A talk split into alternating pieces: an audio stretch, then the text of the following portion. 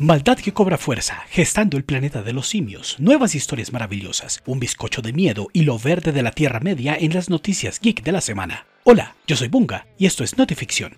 Tras confirmarse a Alfred Molina como el siniestro Doc Ock en Spider-Man No Way Home, apareciendo justo después de los eventos de Spider-Man 2, tendremos como los malos del paseo a Lucy Liu en Shazam Fury of the Gods y a Mads Mikkelsen en la quinta entrega de Indiana Jones. Además, spoilers, la sospechosa Contesa Valentina Alegra de Fontaine, interpretada por Julia Louis Dreyfus en The Falcon and the Winter Soldier, estará en Black Widow, donde debió aparecer primero de no ser por el último villano, el coronavirus. Científicos chinos y norteamericanos informaron la creación de una docena de híbridos entre mono y humano. El experimento, que ha permitido la supervivencia de estos embriones por 20 días, busca estudiar enfermedades humanas críticas inoculadas en ejemplares vivos y por medio de pluripotentes células madre. ¿Qué es lo peor que podría pasar?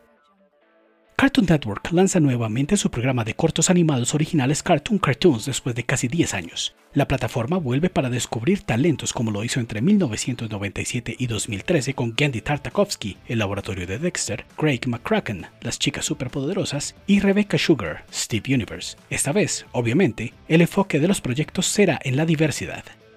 Oficiales de Cracovia, Polonia, fueron alertados por una mujer desesperada sobre la presencia de un misterioso monstruo trepado a un árbol que la acechaba por su ventana. Descrito como una criatura reptilesca sin patas ni cabeza, este demonio terminó siendo un croissant que un vecino había dejado caer por su balcón. El pastelito fue puesto en custodia de las autoridades.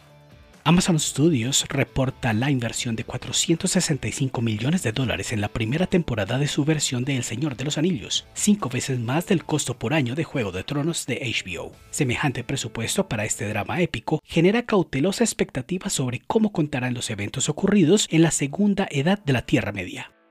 Esto fue Notificción. Gracias por acompañarnos. Dale like, comparte y síguenos en redes. Hasta la próxima.